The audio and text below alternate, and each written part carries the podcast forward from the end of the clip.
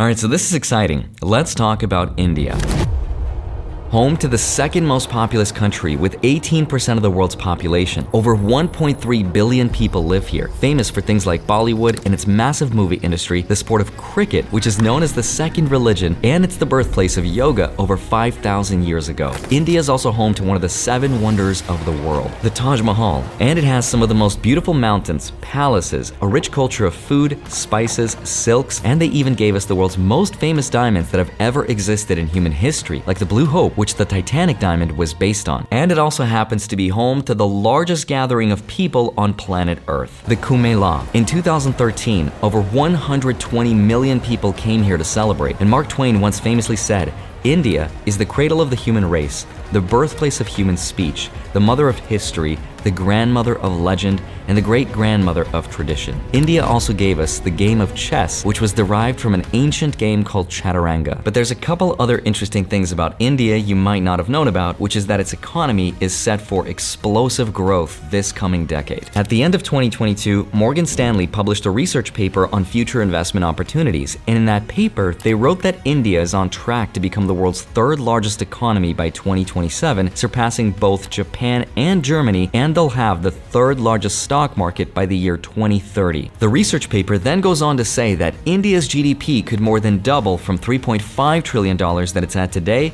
to over 7.5 trillion by the year 2031. And it also estimates that the Bombay Stock Exchange, which is India's stock market, could grow at 11% per year on average until they reach a $10 trillion market cap. Now, what the heck does all that mean? It means that India's stock market could outperform the US's over the next decade. And in a world that's waiting for a recession, the world that's experiencing negative growth in the equity market, where bonds are barely making any money for people, this could be a huge investment opportunity. And as somebody who has never invested outside of the US, as someone who's not an expert on this, I wanted to find out exactly what is going on. So in today's video, I want to share with you everything I learned and how I could potentially use this information to maybe make money from it. I'm super excited, so let's get right into it. Hi, my name is Andrei Jikh. Hope you're doing well. Come for the finance and stay for the crazy decade. So, visualcapitalist.com has a really interesting prediction about what will happen in 2023. Like artificial intelligence, for example, will pop up everywhere. And we're seeing this already with tools like ChatGPT, which is taking over the internet by storm. Apparently, the crypto winter will continue, and even though we're seeing Bitcoin slightly bounce up this year, it might not last. And that apparently global recession risk is still high thanks to interest rates increasing and staying that way for the rest of the year. And that real global GDP will be between 1.5 to 2% thanks to the slowdown in economic growth and India will have a really strong year. And when I read that one, it led me down a rabbit hole where I found research papers published by banks like Morgan Stanley and S&P Global which say that India will be one of only 3 economies in the world that can generate more than 400 billion dollars in annual economic output growth from 2023 onward and this will rise to more than 500 billion after 2028. Now that translates to 11% growth to the GDP. So is that actually good or bad, and how can you even tell? Here are some stats by comparison. In 2022, the US GDP was estimated to grow 2%. And this year, in 2023, if there's a recession, which most people seem to believe there will be, economists are predicting that 2023, the US GDP will grow 0.2%. Just 0.2. And it won't even recover until 2024 when we will grow 1.7%. Now, China, by comparison, which is usually the global leader in economic growth, grew only 3% in 2022.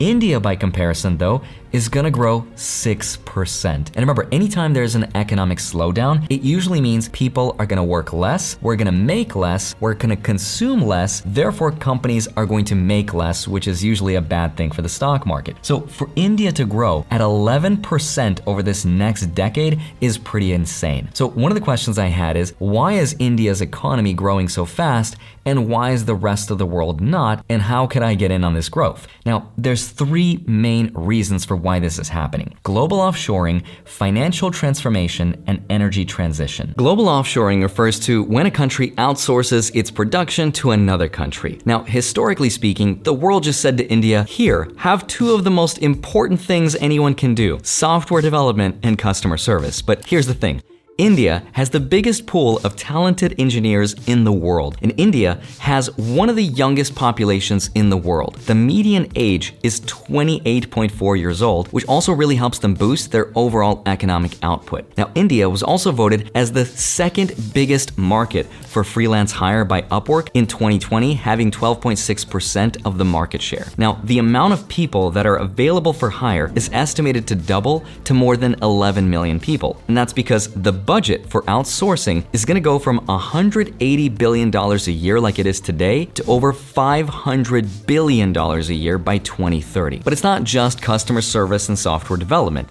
They're also building factories, which is why India's manufacturing is set to increase to 21% of their GDP by the year 2031. Now, the second reason why India is set to crush this next decade is gonna blow your mind. It's because of their digital transformation. In 2009, India came up with a program called Aadhaar. This was a biometric authentication system. So, by scanning a fingerprint, a retinal scan, or a facial ID scan, it made it easier for people to access programs like Social Security, to pay taxes, for banking, health healthcare, and shopping. And because this program is now part of something called India Stack, which is a decentralized utility for payments, it made it a lot easier for people and businesses to apply for credit and loans a lot cheaper and a lot more efficiently than ever before. Now, this was an extremely controversial program when it came out, but a 2018 report found that customers actually got better prices and they waited less in line for their food. If a store owner, for example, tried to scam their customers by weighing their rice bags down with hidden pebbles and stones, people actually have the ability to downvote those stores because the government has the ability to shut down underperforming stores. This incentivizes India to build better businesses. Now, this system, as good as it sounds, may or may not work in the US for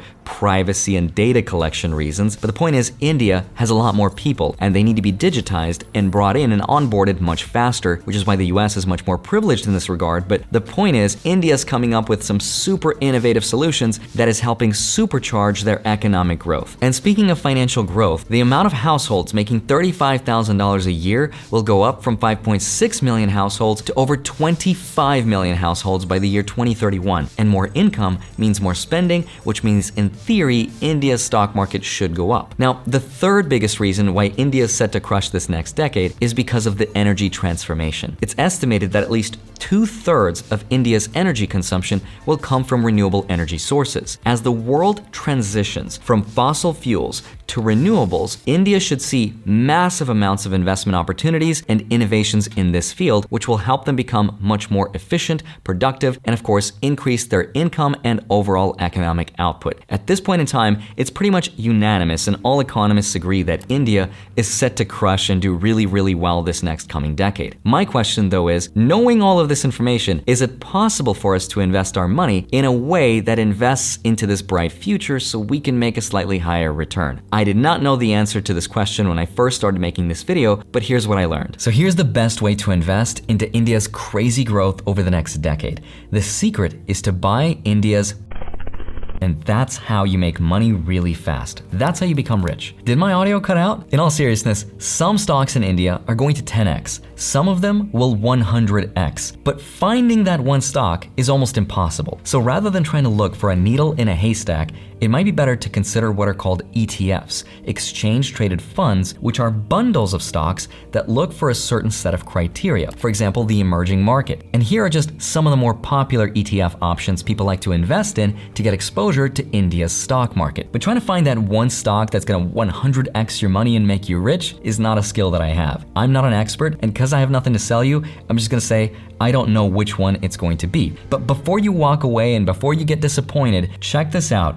This is about to blow your mind. According to Barron's, if you had invested $1 million into the US stock market in December of 1992, today you would have roughly $9.2 million. It's a ton of money. But if you had taken that same million dollars and put it into China's stock market, that money today would be worth 600 $1,000. Not million dollars, $1,000. And if you had taken that same million dollars and put it into India's stock market, today you would have $8.2 million.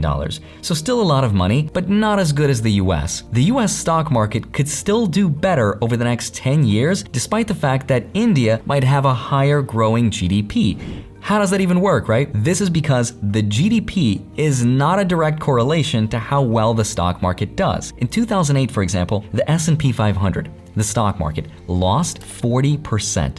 But that same year, the US GDP was down only 4.3%. And then next year in 2009, the US GDP was down 2.5%. It's crazy. You would think that the GDP was a lot more connected to the stock market but it's not. Now, on the flip side of this, the US GDP averaged less than 2% per year from 2008 up until this point, but the US stock market has averaged 9.15%, including dividends. Another example, in 2020, the US GDP was down 3.4%, but the stock market went up 18.4%. This happens because the stock market is so much more complicated than the GDP or the country's economic output. It also has to do with things like geopolitics, government support, social sentiment, interest rates, foreign exchange rates, central bank powers. It is so much more complicated than any one factor, and it's also why, even though China has had insanely amazing growth over the last few decades, the US stock market still did better. Now, because I don't know enough about world economics, economics, I'm not going to invest my money into the success of another country because I don't know how that will translate to my own investment success over the long term, so I'm going to stick to what I know.